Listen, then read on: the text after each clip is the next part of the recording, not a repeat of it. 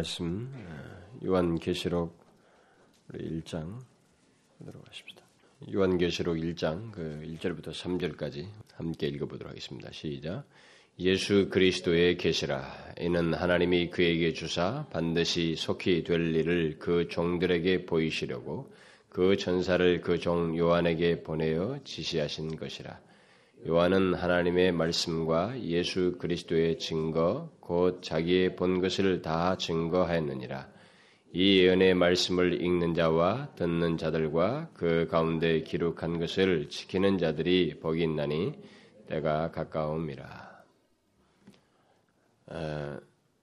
우리는 지난 시간에 1절 상반절에 있는 예수 그리스도의 계시라라고 하는 그 말씀을 우리가 살펴보았습니다.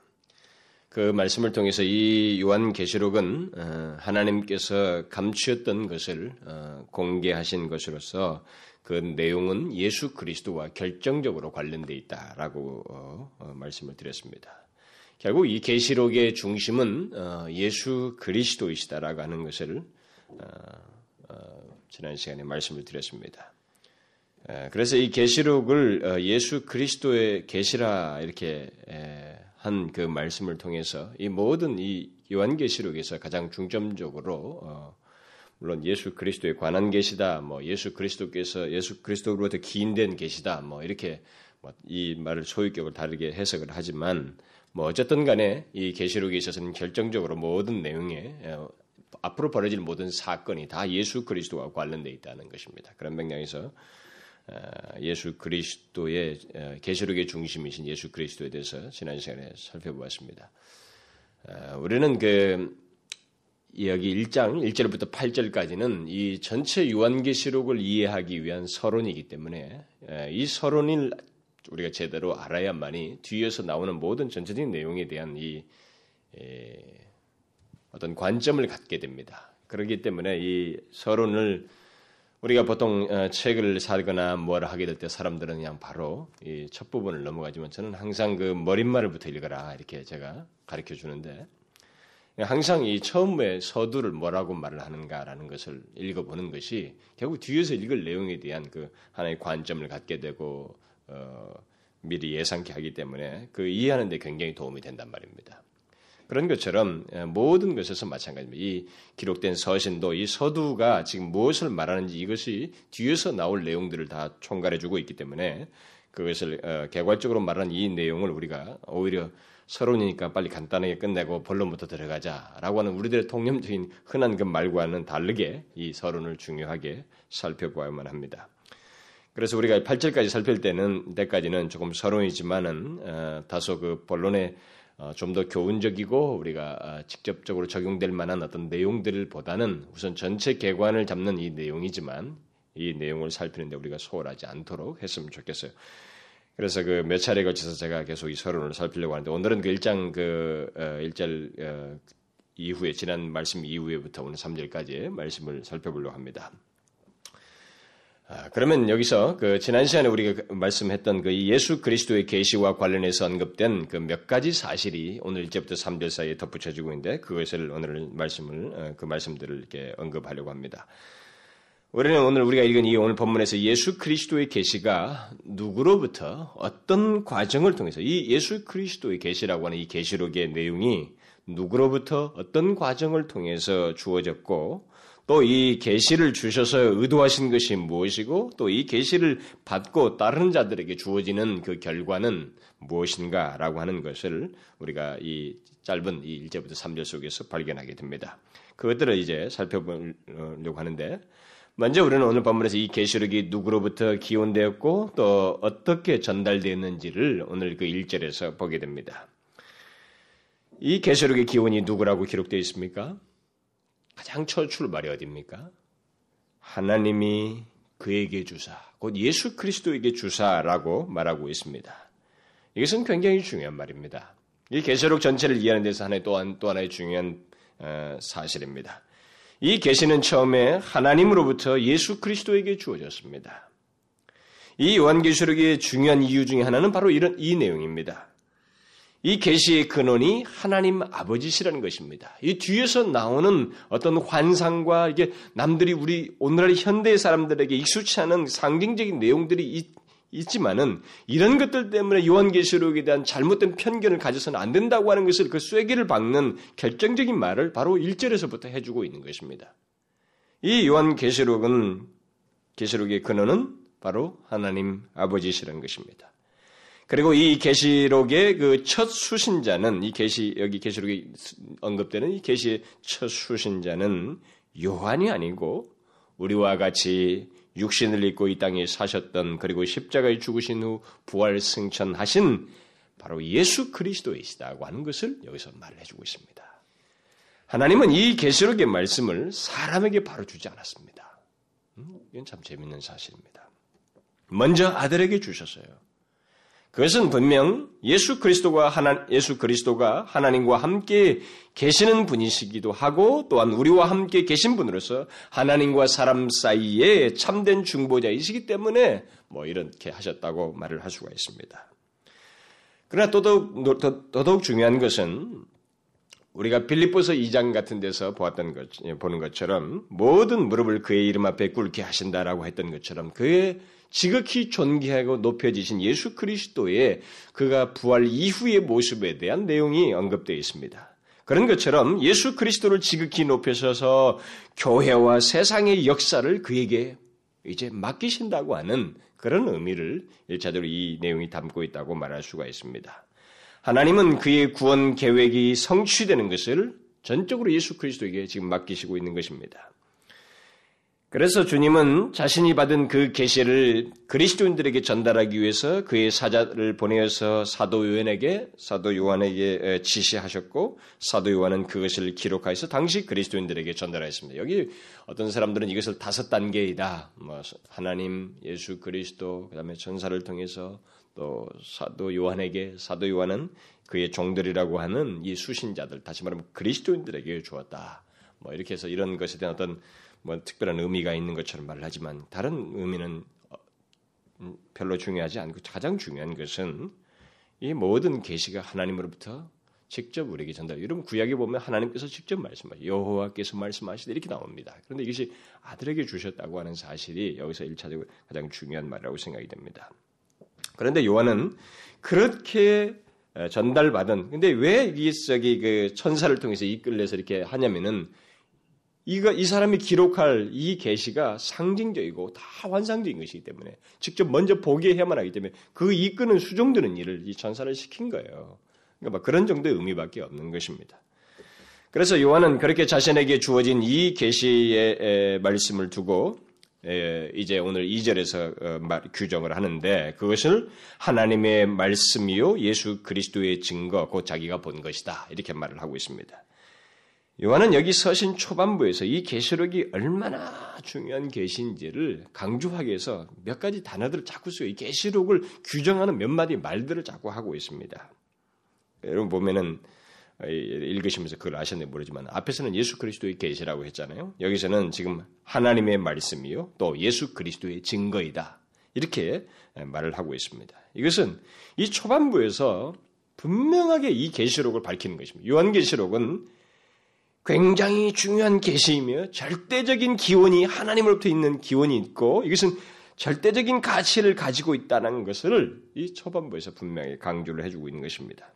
그러니까 내가 증거하는 이 계시의 말씀은 하나님으로부터 기원한 것이며 예수 그리스도에게 맡겨진 것이요 천사를 통해 이끌려 자기가 본 것을 기록한 것인데 이것은 바로 하나님의 말씀이요 예수 그리스도의 증거이다. 라고 이렇게 말을 여러분 이것은 불필요한 말이 아닙니다. 우리는 성경을 놓고 볼 때 이런 말씀들을 어떤 그 성경에 기록된 내용을 볼 때 사람들은 자꾸 윤리적인 차원을 생각합니다. 왜냐하면 큐티 습관에 익숙해 있거든요. 개인 큐티를 하는 것에 오늘날의 개인 그 경건 시간에 큐티에 사람들이 익숙해 있기 때문에 이 개인 큐티라고 하는 것은 오늘 적용할 것은 무엇인가 찾으려고 하는 그런 것의 훈련을 자꾸 시켜나가지고 사람들이 거기서 뭔가 나한테 적용할 것이 없을까라고 생각해 도덕적이고 윤리적인 것을 자꾸 찾습니다. 그래서 언젠가 어떤 사람이 목사님이 그 저한테 전화를 했어요. 가지고 그 모세의 수건에 그 가리워진 그 장면, 그것이 그 고린도서에 나온 본문과 연관되면서 이것에서 적용할 게 무엇이냐, 이것을 설교를 하려고 하는데 무엇을 적용해야 될지 모르겠다 이렇게 저한테 묻는 전화를 했어요. 그래서 제가 그랬습니다. 당신이 적용하려고 하는 것이 뭘 찾는지를 내가 알겠는데 적용이라고 하는 것은 꼭 윤리적인 것만 찾는 것이 아니다. 거기에 담겨진 내용 속에 그렇게 하신 하나님이 누구이며 거기에 나온 하나님의 성품, 그것만으로도 우리는 적용할 수 있는 충분한 내용이 된다. 근데 자꾸 우리의 어떤 개인적인 그 어떤 윤리적인 내용들을 자꾸 찾으려고 한다는 거예요. 그러니까 성경의 계시 속에서 우리는 자꾸 그걸 찾으려고 하는데 너무 익숙해 있다는 거죠. 그러니까 아, 맞다라고 하는 그 자기가 그 메시지 힌트를 얻었다고. 근데 그렇게 하는 것을 제가 대화에서 나누었어요. 근데 여기서도 마찬가지입니다. 지금 이 본문에서 여러분들 이런 말을 요한이 서두에서 굉장히 강조하고 있는 것을 놓치지 말아야 됩니다. 이것은 이 요한계시록이 얼마나 절대적인 가치가 있는가를 우리에게 힘써 강조해주고 있는 거예요. 그리고 다 의미를 담고 있는 것입니다. 요한은 지금 자신이 보고 증거하는 이 계시의 내용이 결국 그 뒤에서 나오는 어떤 상징적인 계시들이 있지만은 이런 것들 때문에 소홀히 다뤄지거나 사람들이 자기가 납득할 수 없다고 해서 쉽게 이것을 지나가거나 나름대로 섣부르게 대하는 그런 일을 해서는 안 된다고 하는 것을 서두에서 먼저 밝혀주기 위해서 이런 말을 하는 것입니다. 그래서 거기 뒤에서 언급되는 이 모든 내용들은 절대적으로 임의로 묘사되는 것이 아니라는 것입니다. 철저하게 그것들은 하나님의 말씀이요 예수 그리스도의 증거로서 자기가 본 것을 나를 자기로 하여금 이끌어서 보게 한 것을 기록한 것이다. 이렇게 서두에서 말을 해주고 있습니다. 특히 요한은 이 계시의 말씀을 하나님의 말씀이요 예수 그리스도의 증거라고 이렇게 말을 함으로써 이 두 가지 말을 통해서 무엇인가 계시록이 어떤 것과 연관되는지를 우리에게 시사해주고 있습니다. 다시 말하면 이 계시록이 신구약의 그 다른 말씀들과 깊은 연관이 있다는 것을 우리에게 시사해주고 있습니다. 여기 여호와의 말씀, 아니 하나님의 말씀이라고 한 것은 바로 구약의 많은 선지자들이 자기들에게 임한 하나님의 말씀을 소개할 때 빈번하게 사용했던 표현입니다. 우리가 여러분들이 그 선지서들을 보게 되면 선지서들의 초두에 하나님께서 이 선지자들에게 어떤 말씀을 주셨을 때 그들의 말씀이 임하였을 때 그 장면을 그 기록한 내용들을 보게 되면 다 이런 식이에요. 호세아에게 임한 여호와의 말씀이라. 또 미가에게도 임하실 때도 이렇게 말했잖아요. 여호와께서 부두엘의 아들 요엘에게 이르신 말씀이라. 뭐 요엘에게 임할 때도 이렇게 말씀하시고 또 미가에게 임한 여호와의 말씀이라. 뭐 이렇게 각각 선지자에게 임할 때 그들에게 임한 여호와의 말씀이다. 이렇게 말을 한 것입니다. 또 에스겔과 관련해서도 말씀하실 때 하나님의 이상을 내게 보이시니 여호와의 말씀이 나의 에스겔에게 특별히 임하고 지금 이 사도 요한이 여기서 하나님의 말씀, 이 계시록을 하나님의 말씀이다. 앞에 그리스도의 계시라고 했는데 또다시 이런 규정을 하는 것은 바로 이런 구약에 있었던 익숙한 표현과 연관지어서 지금 말을 하고 있는 거예요. 이 계시록을. 그러니까 이 계시록은 바로 구약에서 선지자들에게 임하였던 하나님의 말씀과 같은 것이다. 라는 것을 여기서 말을 해주고 있는 것입니다.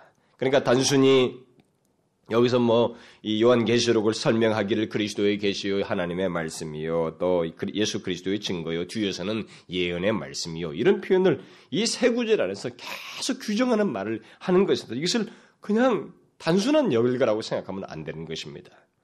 그래서 이 계시록 이런 모든 표현들은 각각 그 계시록을 달리 설명하는 것들이고 어떤 연관성들을 설명하는 것입니다. 그래서 이 계시록을 하나님의 말씀이라고 이렇게 구약에서 선지자들이 임했던 그 여호와의 말씀으로 이렇게 규정하는 이런 내용을 쓴 것은 이 계시록의 말씀이 구약의 선지자들에게 임한 하나님의 말씀과 같은 것이고 연장선상에 있다는 것을 시사해 주는 거예요. 이것은 굉장히 중요한 말입니다. 여러분들 구약이 여기서 보면은 이 계시록은 구약의 내용을 가득 담고 있습니다. 그러니까 나중에 우리가 여기서 살펴보게 됩니다만은 하나님께서 요한에게 보여주신 이 계시록의 내용 속에는 구약의 내용들이 거의 너무 흔합니다. 굉장히 많아요. 어떤 학자는 이것이 최소한 300개 이상의 그 구약적인 표현과 내용들을 담고 있다. 어떤 사람은 500개, 600개다 이렇게 말을 합니다. 그 정도로 많은 내용을 담고 있습니다. 그래서 많은 사람들이 이 계시록을 장래에 있을 일들을 많이 담고 있다는 면에서 전혀 새로운 내용일 것이다 라고 이렇게 생각을 합니다. 이것은 뭔가 환상들 이런 것이 있으니까 뭔가 이게 전혀 새로운 계시다. 이 앞에 있는 것과는 좀 동떨어진 계시다라고 생각하는 경향이 있습니다. 어떤 사람들에게. 그렇지 않습니다. 오히려 모든 내용들이 구약의 내용들을 연결되어 있고 그것들을 담고 있습니다. 그래서 이 계시록은 구약의 내용들과 밀접하게 관련되어 있고 연장선상에 있다는 거예요. 그것을 지금 그런 맥락에서 이 계시록은 하나님의 말씀입니다. 하나님의 말씀이다. 라고 이렇게 규정을 하는 것입니다. 그리고 그 구약의 선지자들에게 임하였던 것 같이 요한 자신에게도 임한 말씀이다. 라고 하는 그런 내용을 전달하고 있는 것입니다. 결국 요한은 이런 말들을 통해서 계시록을 전달하고 증거하는 자신을 구약 선지자들의 연속으로 보고 있는 거예요. 자신을. 그렇게 임하여서. 그러니까 이 계시록을 이해하는 데서도 우리가 이런 서두의 표현을 이게 섣부르게 그냥 아무 생각 없이 썼다고 생각하면 안 되는 것입니다. 이건 다 의미를 담고 전달하고자 하는 내용들을 두고 우리에게 기록해주고 있는 것입니다. 그래서 결국 그렇게 말할 수밖에 없는 것은 지금 자기를 통해서 하나님의 뜻이 전달되어지고 있고 또 하나님의 가장 충만한 최후 계시가 특히 예수 그리스도의 마지막 모습이 드러나서 전달하고 있기 때문에 그야말로 자기를 그런 구약의 선지자들의 연속으로 말을 하는 거죠. 자기에게 임한 말씀으로서. 그래서 자기를 통해서 자기에게 주신 이 말씀을 통해서 하나님의 뜻을 전달하고 예수 그리스도의 최후 모습을 소개하고 있기 때문에 그렇게 말하는 것입니다. 그 다음 또 요한은 자신이 보고 전달한 이 계시가 예수 그리스도의 증거이다라고 말을 하고 있습니다. 예수 그리스도의 증거라는 말은 예수 그리스도께서 친히 나타내신 계시로서 그리스도께서 지상에서 행하셨던 모든 것을 포함하여서 부활 후에 그가 가지시던 최후의 사역까지 모든 것을 지금 이 요한에게 계시해 주셨다. 그에게 증거해 준 것이다. 예수 그리스도께서 증거해 준 것이다라는 그런 의미입니다. 그러니까 이 계시된 내용은 예수 그리스도께서 이 지상에서 행하신 사역과 많은 연관을 가지고 있습니다. 그리고 그렇기도 하지만 이 모든 내용의 배후와 비밀과 그리고 승천하셔서 그 이후에도 다른 그 신약의 내용들 속에서 구체적으로 밝혀지지 않은 내용들을 여기다가 예수 그리스도께서 사도 요한에게 다 증거해 주어서 계시하고 있는, 밝혀주고 있는 거예요. 드러내주고 있는 것입니다. 그런데 여기서만큼 예수 그리스도께서 승천하셔서 하시는 그의 사역 그리고 그를 통해서 이루실 장래의 모든 최후의 그의 손에서 이루어질 이 통치와 다스림의 모든 내용들이 이것만큼 상세하게 완성적으로 계시된 내용이 성경에 없는 것입니다. 바로 그런 맥락에서 지금 예수 그리스도의 증거이다. 이 계시록은 예수 그리스도의 증거이다. 이렇게 말을 하고 있는 것입니다. 그러니까 예수 그리스도께서 성육신하기 이전에부터 가지셨던 그 계획과 목적이 있잖아요. 하나님의 뜻하심이 여기 다 나와 있어요. 물론 우리는 그런 서신에서도 그런 것들이 나와 있습니다만 구체적으로 환상을 통해서 상세하게 묘사를 해주고 있습니다. 그리고 이 지상에서의 그의 가르침과 죽음과 부활과 현재의 천상에서의 그 중재사역과 장차 있을 그의 심판과 통치 등을 다 포함하여서 이 현대를 살아가는 그때 당시의 수신자들에게 이 예수 그리스도를 보게 함으로써 그들의 현재의 삶을 어떻게 반응하도록 그러니까 현재의 삶을 바르게 살도록 하게 이끌기 위해서 이런 것들을 다 예수 그리스도께서 증거해 주신 것이다 라는 그런 말입니다. 그런데 이런 모든 내용들은 사실상 복음서나 다른 신약의 서신서들 속에서 거의 다 내용들이 다 나오고 있습니다. 나오고 있는 것들인데 그런 것들을 다 명확하게 드러나지 않았던 것을 이 계시록에서 다 밝혀주고 있는 거예요. 환상을 통해서. 보여주신 것입니다. 증거해 주신 거예요. 특히 그의 예수 그리스도의 최후의 모습과 그래 하늘에 올리우셔서 하시는 그의 현재적인 사역과 최종적인 역사에 대한 이 내용, 이런 것에 대한 상세한 내용은 이 계시록에서 볼 수 있는 최고의 내용입니다. 모든 성경 어디에서도 발견하지 못하는 최고의 내용인 것입니다. 바로 그렇게 예수 그리스도의 사역 전체에 대한 이 복음서와 서신자들의 내용과 연관된 예수 그리스도에 대한 모든 것을 주님께서 이 요한에게 친히 증거해 주셔서 기록한 것이 바로 이 계시록이다. 이렇게 말을 하고 있는 것입니다. 그래서 우리는 이 계시록이 어떤 성격의 책인지를 다시 한번 이런 그가 쓴 이 용어들을 통해서 이런 표현들 정의한 말을 통해서 우리가 보게 되는 것입니다. 그러면 그렇게 확고한 이 예수 그리스도 이 계시의 말씀이 구체적으로 담고 있는 그 내용이 무엇인가? 이미 지난 시간에 제가 잠깐 언급을 했습니다만 요한에게 보여서 이 전달하기 위한 이 계시록의 내용은 예수 그리스도와 밀접하게 관련되어서 일어날 일들입니다. 예수 그리스도와 밀접하게 관련돼서 일어날 어떤 일들을 다 기록한 것이다라고 그랬습니다. 그 일들이 뭐라고 그랬어요? 오늘 1절에서 그걸 기록하고 있잖아요. 반드시 속히 될 일이라 라고 말을 했습니다. 주님은 반드시 속히 될 일을 그의 종들 곧 그리스도인들에게 보이시려고 요한에게 먼저 보여주시고 기록하게 한 것입니다. 그래서 여기 기록된 구체적인 내용들은 상세한 내용들은 결국 뭐냐? 예수 그리스도와 관련해서 반드시 속히 될 일들을 지금 그 내용들을 뭐 사건들이죠. 일어날 일들 이런 것들이 다 거기에 기록된 것입니다. 그래서 반드시 속히 될 일이라는 면에서 여기 계시록은 1세기에 다 성취됐다고 해석하는 과거주의적인 해석을 하는 사람들은 설득력을 잃게 됩니다. 그런데 제가 지난 시간에도 얘기했지만 과거주의적인 해석을 하는 사람은 그 제수이트 사람들이었단 말이에요. 1600년 당시에 초기에. 그러니까 이 사람들이 여기 이 교황이 관련됐다고 교황이 뭐 적그리스도이고 뭐 짐승이고 이렇게 해석을 하니까 그것을 이렇게 보호하기 위해서 이런 과거주의적인 해석을 했다 이 말이죠. 그럼 어쨌든 이 계시록은 당시 1세기 성도들의 시점에서 보게 되면 과거적으로 설명할 수가 없습니다. 지금 이 묘사된 것처럼 대부분의 내용은 1세기 성도들의 시점에서 볼 때 그들의 현재로부터 미래에 있게 될 일들을 말하고 있다고 할 수가 있습니다.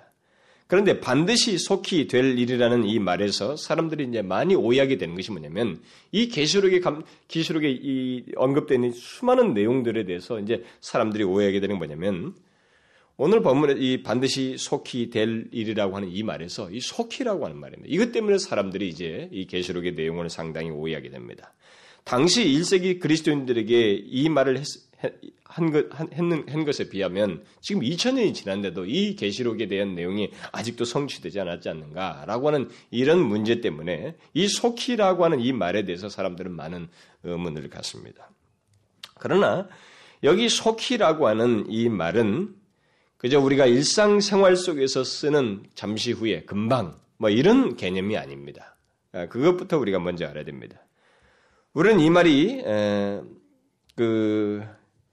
나중에 그 22장에 가면 이 속히라는 말이 무려 4번이나 나와요. 계시록을 마무리하면서 예수 그리스도의 오심을 사모하고 그런 내용과 관련해서 또 예수 그리스도는 내가 속히 오리라. 내가 속히 오리니. 이런 말을 하면서 이 속히라는 말을 주님께서 그 22장에서 4번이나 언급되고 있습니다.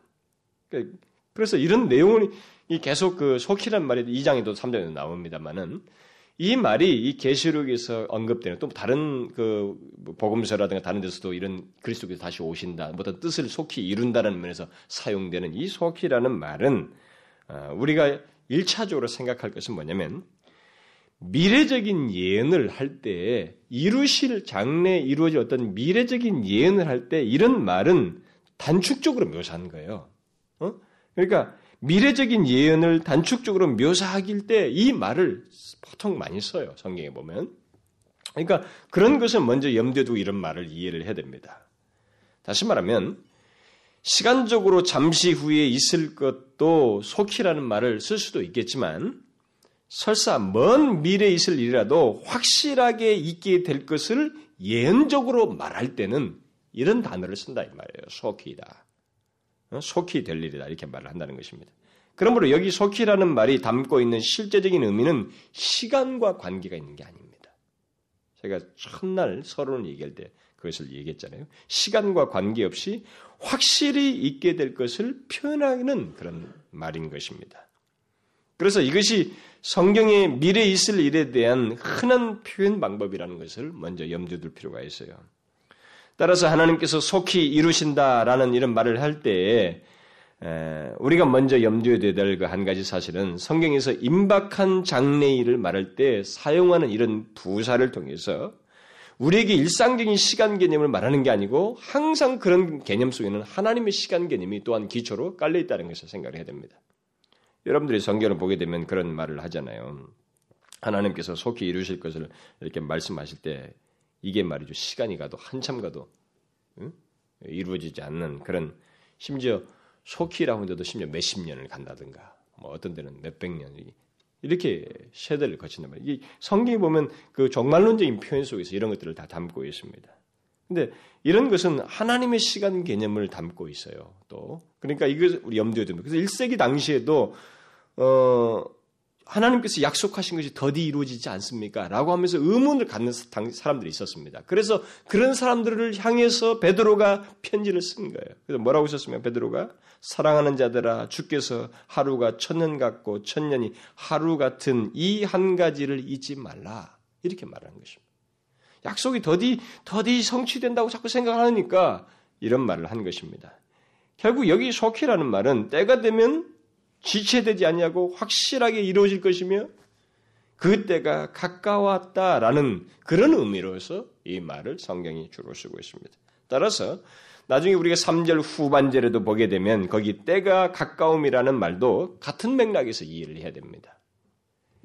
그래서 제가 첫날에도 그런 얘기를 했습니다만 성경이 우리에게 이런 때의 임박함을 말할 때는 시간 개념이 아니고 하나님의 시간 개념을 다분히 담을 뿐만 아니라 또 그런 것을 통해서 1차적으로 우리에게 요구하는 것은 뭐냐면 그런 상태에 있는 그 대상에게 요구되는 태도를 주로 그 임박함에 대한 그래서 그들이 깨어있고 경성하도록 하는 그들을 하나님의 이 자기에게 닥쳐오는 이 모든 것에 대해서 때가 가까웠다고 하는 그 각성된 태도를 가지고 살도록 하는데 1차적인 목적을 가지고 있어요. 그래서 항상 사람들이 이 어떤 그 종말에 대한 생각들을 하게 될 때 사람들이 가지고 있는 생각 중에 하나는 뭐냐면 물론 이런 임박함에 대한 그 조작도 가능하죠. 이미 다미선 교회가 한번 그걸 가지고 이 온 나라를 뒤흔들어 버렸으니까요. 네, 그렇기도 한데 그 임박한 그 태도를 갖게 하는 이런 것은 분명히 어떤 그 계시가 말하는 데서 하나님께 중심을 초점을 둔 상태에서 그런 상태 속에서 어떤 임박함을 가지 우리의 생활의 현재를 무시한 미래를 항상 말한 적이 없단 말입니다. 그래서 그 임박함은 현재의 삶을 위한 임박함을 갖게 하는 것이고 그런 경각된 태도를 갖게 하기 위해서 성경은 거의 다 쓰여졌습니다. 그러니까 성경이 우리에게 때가 가까웠다 그래서 경성케 하는 모든 것은 우리 현재와 관련돼 제가 뒤에서 다시 언급을 할 것입니다. 그래서 바로 그런 것을 위해서 이제 요한은 이 계시록이 어떤 책인지를 서두에서 말하자마자 바로 뒤이어서 또 다른 서론적인 내용을 가도 되는데 이 사람은 중간에 교훈적인 권면을 덧붙이고 있어요. 3절에서 그걸 덧붙이고 있는 것입니다. 이 예언의 말씀을 읽는 자와 듣는 자와 그 가운데 기록한 것을 지키는 자들의 복이 있다. 이런 권면을 중간에 삽입을 하고 있는 것입니다. 그런데 여기서 우리가 먼저 한 가지 생각할 또 다른 말이 있습니다. 이 계시록을 규정하는 또 다른 말이 있습니다. 뭐라고 규정하고 있어요? 앞에서는 그리스도의 계시라고 그랬고 하나님의 말씀이라고 그랬고 예수 그리스도 증거라고 했는데 또 이 계시록을 뭐라고 말하고 있습니까? 예언의 말씀이라고 말하고 있습니다. 그러면서 이 예언의 말씀을 읽고 듣고 지킬 것을 권면을 하고 있습니다. 왜 이 계시록을 또다시 여기서 예언의 말씀을 또다시 규정합니까? 앞에 쓴 말을 반복해야 되는데 다시 이 예언의 말씀이라고 계시록도 다시 규정하고 있습니다. 왜 그렇습니까? 흔히 우리들은 예언이라고 할 때 이게 이제 이 뒤에서 하는 권면과 밀접하게 관련되면 뒤에 권면을 하고 있기 때문에 이 권면 때문에 이것을 예언의 말씀이다라는 표현을 쓴 거예요. 우리는 흔히 예언이라고 할 때 그것을 장래에 있을 일을 말하는 것으로 생각을 합니다. 예언하면 장래에 일어날 일을 말하는 것이다. 이렇게 우리가 번역도 사실 뭐 예언이니까요. 앞에 미리 있을 일을 갖다가 말을 한다. 이런 의미에서 이 단어를 번역을 해버렸기 때문에 사실 적절한 단어가 없어서 우리가 그렇게 택한 것입니다만 그래서 우리들은 다 그런 개념을 가지고 있습니다. 그러나 여러분 구약의 선지서들 그걸 예언서라고 하잖아요. 뭐 영어를 번역을 하면 예언서도 되는 예언서라고 번역해도 상관없습니다. 근데 우리는 이제 선지서라는 말을 쓰잖아요. 그런데 구약의 그 선지서들을 보면 예언서들을 보게 되면 그 안에 장래에 있을 일들을 많이 거기 안에 담고 있습니다. 응? 그런데 거기에 보면은 그것만 있지 않아요. 장래일로만 다 채워져 있지 않습니다. 거기에 보면 그것이 전체는 아니고 부분을 차지하고 있어요. 오히려 과거에 행하셨던 하나님의 역사를 언급을 하면서 그것을 해석하여서 현재 그들의 삶이 어떠해야 하는지 이것을 해석하고 건매를 주는 데 쓰고 있고 또 미래의 장래에 있을 일을 얘기하면서도 그것을 가지고 무엇을 얘기하냐면 이러하니 너희들에게서 현재 하나님 앞에서 어떠해야 한다라고 하는 이런 취지로서 예언서가 다 언급되고 있어요. 과거에 출애굽시켰던 하나님께서 너희들을 어떻게 구원하셨는지 그걸 기억하라. 지금까지 너희들 광야에 있었는데 너희들을 어떻게 했느냐. 너희들이 말이야 애굽에 쫓아가고 뭘 하지만은 하나님께서 너희들 어떻게 하셨는가. 이렇게 과거의 사건을 통해서 현재를 각성케 하고 또 미래에 장차 있을 일을 얘기하면서도 현재를 각성케 하는 그런 내용들을 선지서에서 우리가 보게 됩니다. 바로 그런 의미예요. 그런 의미를 이렇게 우리에게 전달하기 위해서 예언 이 계시록을 가지고 해서 예언의 말씀이라고 하는 것입니다. 구약에서부터 예언의 말씀은 지금 여기서 이 사람이 전달하고 하는 건 현재를 각성케 하기 위해서 미래적인 내용들까지도 다 사용했습니다. 그러니까 현재를 무시한 미래적인 내용은 의미가 없는 거였어요. 선지서 구약에서부터 그랬던 것입니다.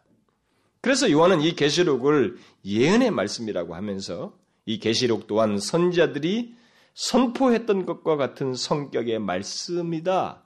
그래서 너희들에게 그런 반응이 있어야 된다라고 하는 논지를 3절에서 하는 거예요. 중간에. 이런 교훈을요. 그러니까 요한은 이 계시록은 선지자들이 선포했던 것처럼 선포되는 예언의 말씀이다. 그래서 과거의 내용이든 이 계시록에서 과거의 내용도 나오거든요. 과거의 내용이든 미래적인 내용이든 그것은 현재 당신의 삶을 각성케 하고 경성케 하기 위한 것이라는 것을 알아야 된다. 그러므로 이 말씀을 현재 읽고 듣고 지켜야 된다. 이렇게 교훈하고 있는 것입니다. 우리는 실제로 이 계시록을 보게 되면 계시록의 내용 속에서 구약의 선지자들이 출애굽 사건 같은 과거 얘기를 꺼내면서 그 과거에 하나님의 은혜로우신 역사를 말하면서 이스라엘 백성들에게 그 현재 그들의 삶을 권면하고 경성케 했던 것처럼 예수 그리스도의 십자가 사건들을 언급해요. 그의 십자가의 사건 근거로 해서 현재 그리스도인들을 현재 너희들이 경험하게 되는 것이 무엇인지, 현재 너희들의 위치가 무엇인지, 현재 어떻게 태도를 취해야 되는지 이것을 말을 합니다. 이 계시록에서도. 그러니까 여러분 이 계시록이 다분히 무슨 뭐 미래적인 것만 말하고 있지 않단 말이에요. 그러니까 이 계시록을 주었던 그 취지와 첫 목적이 무엇인지를 우리가 계속 놓치면 안 됩니다. 자꾸 놓치면 나중에 후반부에 가서 너무 물론 미래적인 것이 뒷부분에 가면 많이 나오지만은 모든 계시록을 마치 무슨 퍼즐을 푸는 것처럼만 생각하는 경향이 생긴단 말입니다. 또 구약의 선지자들이 장래에 있을 것을 말했던 것처럼 그렇게 해서 당시 이스라엘 백성들을 깨웠던 것처럼 그리고 그들의 현재적인 유익을 주려고 했던 것처럼 이 계시록 안에도 장래일들을 말함으로써 현재 그리스도인들을 깨우고 그들의 영적인 유익을 주고자 하는 취지를 그대로 드러내고 있어요. 그러므로 요한은 이 예언의 말씀, 곧 계시록이 우리의 현재적인 유익을 주기 위해서 선포되고 있는 말씀인 것을 너희가 기억하고 읽고 듣고 지켜야 된다. 이렇게 말하고 이런 현재적인 반응이 있어야 된다. 라고 말하고 있어요. 그래서 여러분들이 잘 알아야 될 것은 이 계시록의 말씀을 여러분들과 제가 읽고 듣는 이런 작업을 통해서 우리에게 나타날 반응은 현재에 분명히 무엇인가 나에게 이 말씀으로 인한 영적인 유익이 있어야 되고 현재의 삶에 영향을 미치는 현재적인 반응을 불러일으켜야만 한다는 것입니다. 사실 모든 말씀은 다 그렇습니다. 뭐 성경이 계시록뿐만 아니라 모든 말씀의 성격 자체가 그래요. 하나님의 말씀은 우리에게 소망에 대한 말씀을 해도 이것은 현재 그 소망을 가지고 살아가도록 하기 위해서, 현재를 하나님 앞에 거룩하고 충실하게 살도록 하기 위해서 그런 말씀을 주시는 거예요. 그래서 우리가 그런 성경의 초점을 상실하면 안 되는 것입니다. 그래서 앞으로도 이단이 나올 때는 현재를 무시하면서 장래만 종말에 대해서만 얘기하는 그런 사람들은 이단이 될 수밖에 없어요. 그 사람들은 다 이단입니다. 그래서 우리는 이 3절에서 이런 배경 아래, 이런 그 요한계시록에 대한 그 정의를 내리면서 이 3절의 권면을 하고 있다는 것을 우리는 잊지 말아야 됩니다. 우리는 구약시대의 선자들이 선자들이 하나님의 말씀을 선포할 때 그것이 과거에 행하신 하나님의 놀라우신 은혜의 사역에 근거해서 말을 하든 미래의 얘기를 하면서 하는 말이든 그 말씀을 통해서 나타냈던 반응을 생각하면서 이 3절의 권면을 드려야 됩니다. 무슨 말인지 알겠어요? 계시록을 이 예언의 말씀이다라고 한 것은 과거에 그들이 하나님의 이 예언적인 말씀이죠. 그러니까 예언의 말씀이 선지자들이 전했던 그 말씀에 그들이 어떤 반응을 보였는지를 연상하면서 이 권면을 우리가 들어야 된다 이 말이에요. 여러분 무슨 말인지 알겠어요? 여러분 잘 알잖아요. 선지자들이 당시에 장래에 대한 메시지도 하고 또 어떤 메시지를 하지만은 그들의 내용은 다분히 장래적인 메시지도 많이 담고 있었지만 이런 메시지를 했을 때 그들로 하여금 요구했던 것은, 원했던 것은 이스라엘 백성들은 현재를 깨우기 위한 것이었습니다. 그래서 그들로 하여금 현재적인 유익을 주고 경성케 하기 위한 것이었습니다. 그런데 그 선지자들의 그 선포에 대해서 이스라엘 백성들이 어떻게 반응했느냐는 거예요. 어떻게 반응했습니까? 어떻게 반응했어요? 여러분 이분은 이스라엘 역사를 잘 알지 않습니까? 바벨론 포로 이전에, 아수르로 잡혀가기 전에 그 선포된 내용에 그들이 어떻게 반응했습니까? 냉담했습니다. 우리는 그 사실을 알아야 돼요. 바로 사도 요한은 요한계시록을 앞에서 규정해주면서 설명해주면 이게 어떤 책인지를 말을 하면서 이것을 바로 예언의 말씀이다, 선포되고 있는 말씀이다, 이것은 반드시 현재적인 반응을 불러일으켜야만 한다라고 말을 하고 있는 거예요. 수신자들에게. 그래서 요한은 본문 3절에서 이 예언의 말씀을 읽고 듣고 지켜야 된다. 그래서 그런 사람들에게는 읽고 듣고 지키는 자에게는 복이 있다라고 하는 이런 분명한 사실을 언급을 하는 것입니다. 예언을 읽는 자는 단수이고 듣는 자는 복수로 되어 있어요. 이것은 당시의 그 배경을 감안한 것입니다. 당시에는 물론 이 계시록뿐만 아니라 다른 사도들의 글들이 다 그랬습니다만 무리들 가운데 어떤 한 사람이, 물론 뭐 주로 사역자들이라 그런 사람들이 했겠죠. 그래서 어떤 한 사람이 무리들 앞에서 이걸 읽었습니다. 특별히 예배 속에서 그런 것을 큰 손에서 읽었죠. 그 당시에는 물론 이 사도들의 서신을 이렇게 돌려서 읽는 경우도 있었지만 개인이 오랫동안 들고 이렇게 할 수 있는 게 아니고 또 이것이 막 카피돼서 보존할 수 있는, 각각 소유할 수 있는 것도 아니었고 그렇기 때문에 주로 이들이 공적 예배에서 이것을 한 사람이 읽고 들었습니다. 그러니까 그런 면에서 읽는 자를 단수로 얘기한 거예요. 그리고 나머지 듣는 자들은 복수로 얘기한 것입니다. 그래서 예배 속에서 그들이 공공연히 읽어질 때 그렇게 듣고, 그러니까 읽고 듣는 이들에게, 그리고 또 지키는 자, 그것을 그들에게 복이 있다 이렇게 말을 한 것입니다. 그러나 오늘날은 이 말이 뭐 그렇게 큰 의미가 없어요. 이런 구분이 의미가 없습니다. 왜요? 그때 당시처럼 그렇게 가죽에 뜬 이런 것이 귀한 것도 아니고 또 뭐 여기 예배당에서만 할 수 있는 게 아니고 우리는 지금 누구나 다 읽을 수 있는 이 계시록을 다 소유하고 있습니다. 우리는 누구나 다 읽는 자예요. 그렇죠? 누구나 다 듣는 자이고 또 우리 누구나 다 지켜야만 하는 자인 것입니다.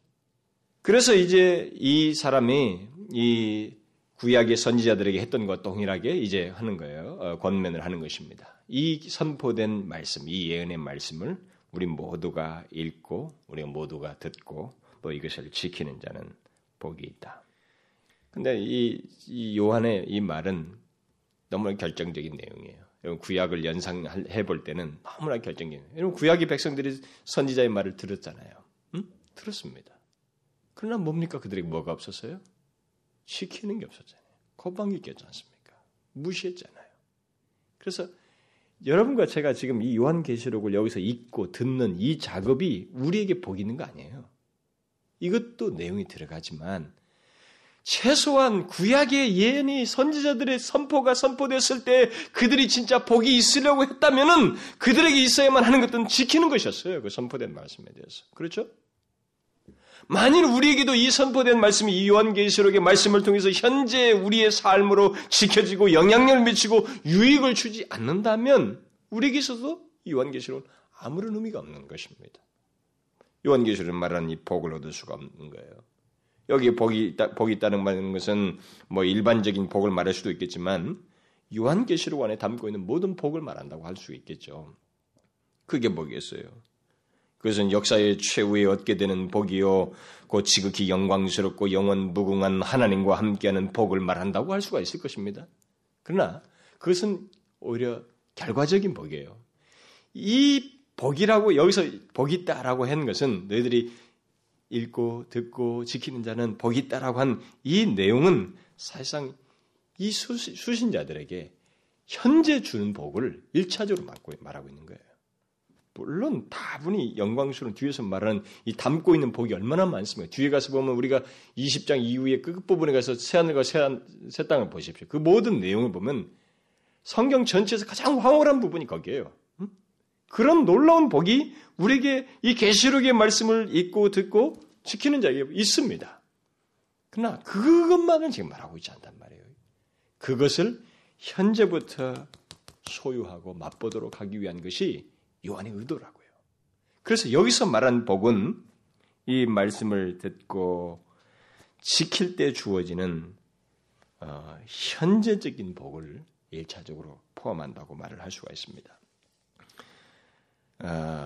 다시 말하면 이 예언의 말씀을 읽고 듣고 지키는 자가 받는 이 복은 이 세상의 역사를 쥐고 계시는 예수 그리스도를 이 땅에서부터 이 내용을 통해서 더욱 알고 그와 더욱 친밀한 교제를 가질 수 있게 되고 그의 인도를 받을 수 있다고 하는 사실을 그런 복을 누릴 수 있다는 것을 말해주는 거예요.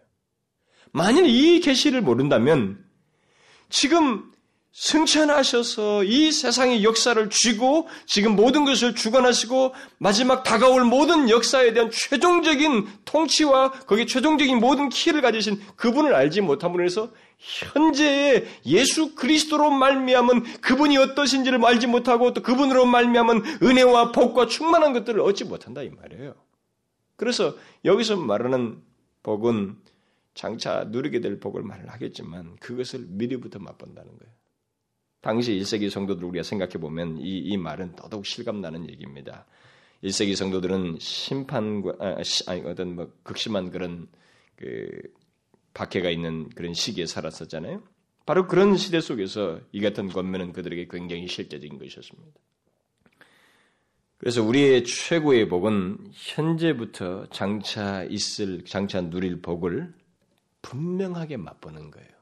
여러분 예수를 믿으면서 제가 종종 얘기를 합니다만 저는 예수 믿는 사람들에게 예수 믿는 채 하는 것에 대해서 절대로 반대입니다. 저는 억지로 뭐가 예수 믿으니 좋다라고 하는 허풍스러운 얘기를 하지 않기를 바라요. 진짜 당신이 예수를 믿었더니 좋았었느냐는 거예요. 지금 주의 말씀을 따르니까 정말 유익이 되더냐라는 거예요. 진정한 가치를 알고 있느냐 말입니다. 사도 바울이 빌립보에서 3장에서 말한 것처럼 예수 그리스도를 아는 것이 가장 고상하다고 하는 최상급의 표현을 진짜 할 수 있느냐라는 거예요. 그런 예수를 알고 있느냐, 그런 예수를 발견하고 있느냐, 그런 예수를 믿고 따르고 있느냐라는 거예요. 현재 그것을 누리지 못하고 알지 못하는 사람의 무슨 장래에 대한 기대가 얼마나 허풍스럽겠어요. 응? 지금 여기서 말하는 이 복은 그런 미리 맛보는 복이에요. 현재에서부터 이 모든 역사와 세상의 주관자이신 예수 그리스도의 혜택을 보는 겁니다. 그분의 인도를 맛보는 것이라고요. 그게 진정한 복이라고요. 그래서 만일 우리가 이 말씀을 읽고 듣는 것으로만 끝내고 지키지 아니한다면은 여기서 지금 사도 요한이 우리에게 제시하려 말하고 있는 이 예수 그리스도로 말미암은 장래의 복은 둘째치고 현재의 복도 못 누리는 거예요. 그건 경험하지 못하는 것입니다. 읽는 것 읽고 듣는 것뿐만 아니라 선포된 이 말씀을 지킬 때에 여기 선포된 말씀대로 이 세상의 주관자가 누구이며 최후의 역사의 최후의 승리가 어떻게 될 것인지를 알고 유혹이 와도 극심한 핍박이 와도 그런 환경 속에서 주님을 따르고 변절하지 않고 주님을 따름으로 인해서 이 주님의 현재적인 인도를 경험하게 된 거예요. 여러분, 1세기 당시에는 변절할 수 있는 상황이었습니다. 유혹과 이 로마의 그 타락한 문화 속에 쉽게 유혹을. 여러분, 오늘날 우리 시대도 얼마나 유혹이 많습니까? 뭐 박해가 뭐 나름대로 어떤 직장에서 있을 수도 있어요. 뭐 사람들과의 텐션이 있고 말이죠. 이게 보이지 않는 말이죠. 그런 것이 있을 수 있습니다. 예수 믿는 것 때문에 막 그런 번이 아니게 말 사람들의 그런 그 따돌림과 뭐 이런 것들이 있을 수 있습니다. 뭐 그것도 일종의 핍박이란 핍박일 수도 있겠죠.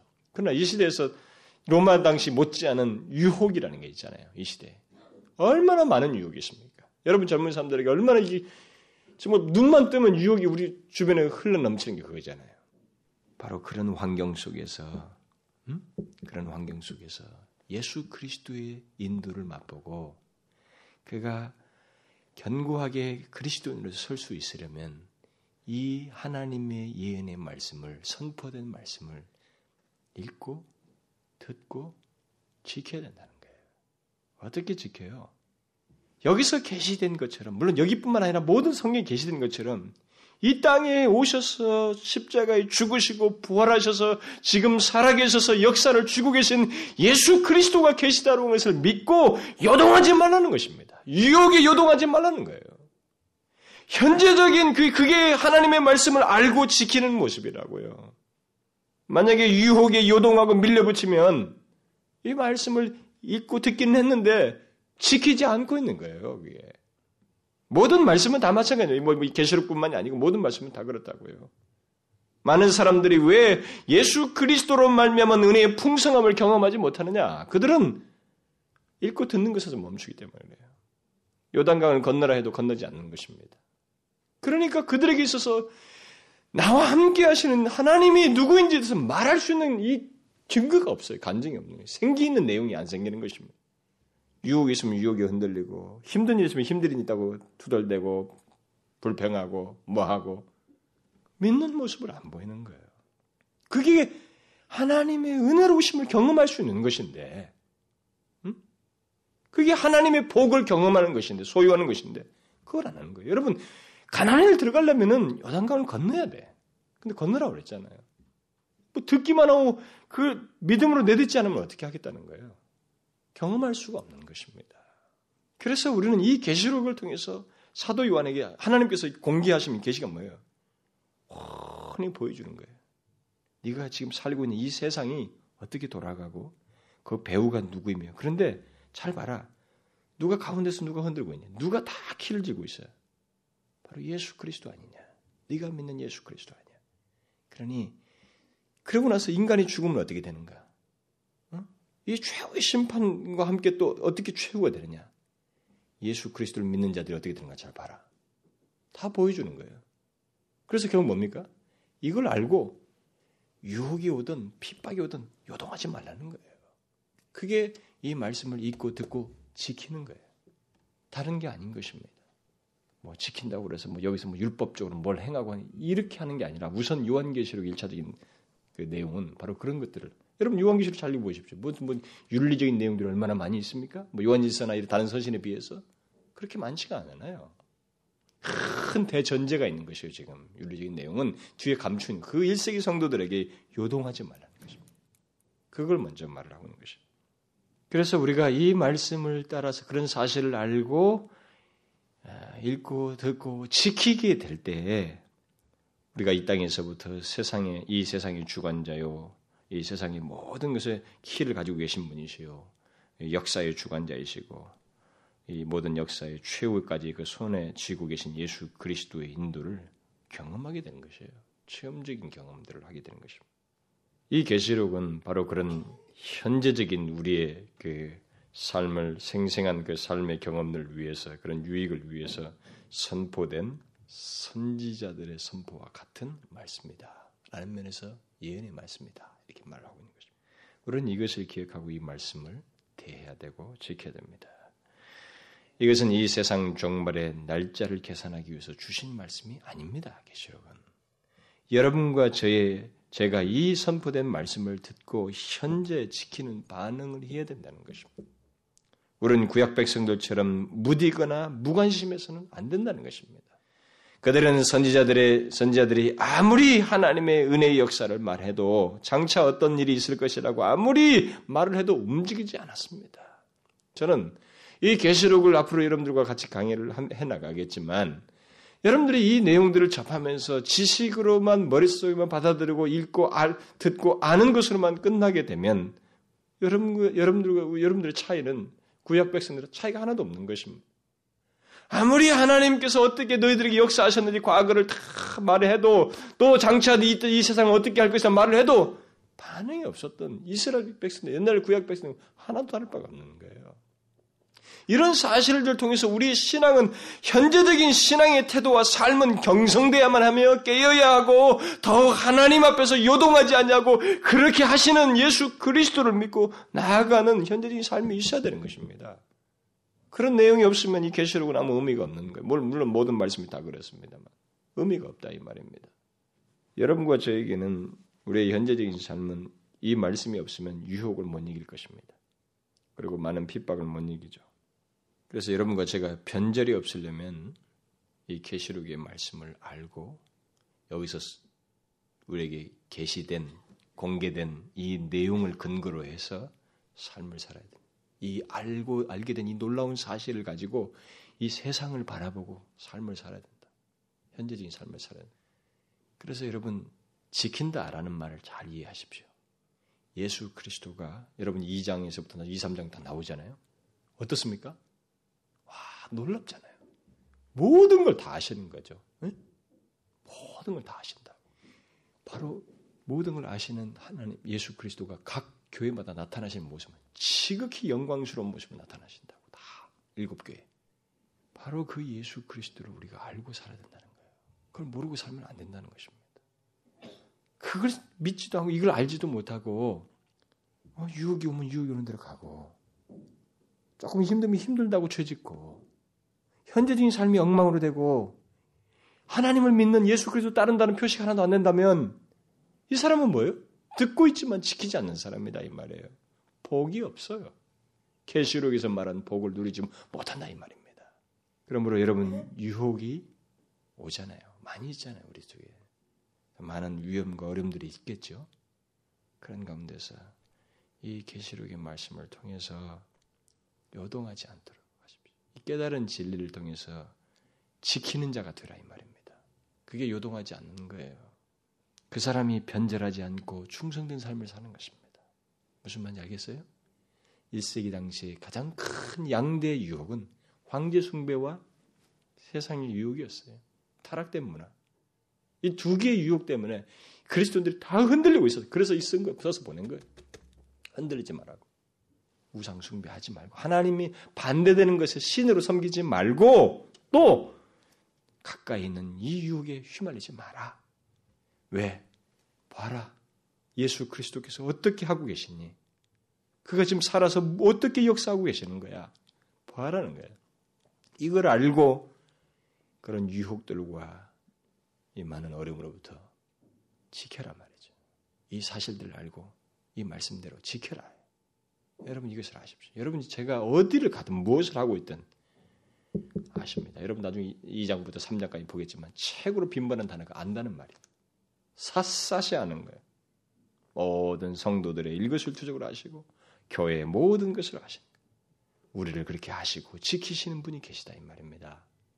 그는 최후 승리자셔요. 그분을 알고 살아야 된다는 것입니다. 요동하지 말고. 그렇게 함으로써 여러분과 제가 여기서 말한 복을 누리길 바라요. 네? 정말 그 예수 믿으면서도 복 받지 못한 사람이 있잖아요. 복이 뭔지를 모르는 거예요. 뭐 다 돈 몇 푼이나 자꾸 그게 복이라고만 생각하고 답답하다고요. 진짜. 예수 믿는 데서 여기서 말하는 복이 그게 아니잖아요. 근본적인 것입니다. 근본적인 거예요. 여러분 성경은 항상 이 요한계시록 끝부분에서도 강조를 하지만 제일 강조하는 게 뭡니까? 끝나보자는 거예요. 모든 것이. 끝나보자. 끝을 보자는 것입니다. 그리스도인들이 얼마나 영광스러운지 끝을 보자는 것입니다. 그게 진정한 복이에요. 근데 그것을 지금부터 맛볼 수 있다는 것입니다. 기도합시다. 하나님 아버지 감사합니다. 우리에게 하나님 정말 참된 길이요 우리의 현재 삶뿐만 아니라 우리의 장래 모든 것을 보고 삶을 살 수 있는 이 값진 계시를 주셔서 감사합니다. 이 계시의 말씀을 읽고 듣고 지킴으로써 특별히 예수 그리스도께서 살아계셔서 지극히 영화로운 가운데서 우리를 아시고 우리를 영광스러운 최후의 자리까지 인도하시기 위해서 우리를 지키시며 인도하신다는 것을 알고 하나님이여 이 세대의 유혹과 다양한 핍박 속에서 여동하지 아니하고 하나님이여 그리스도를 따르는 저희들 되게 하여 주옵소서. 그래서 하나님 계시록에서 기록된 모든 복을 얻는 사랑하는 주의 백성들 되게 하여 주옵소서. 예수 그리스도의 이름으로 기도하옵나이다. 아멘.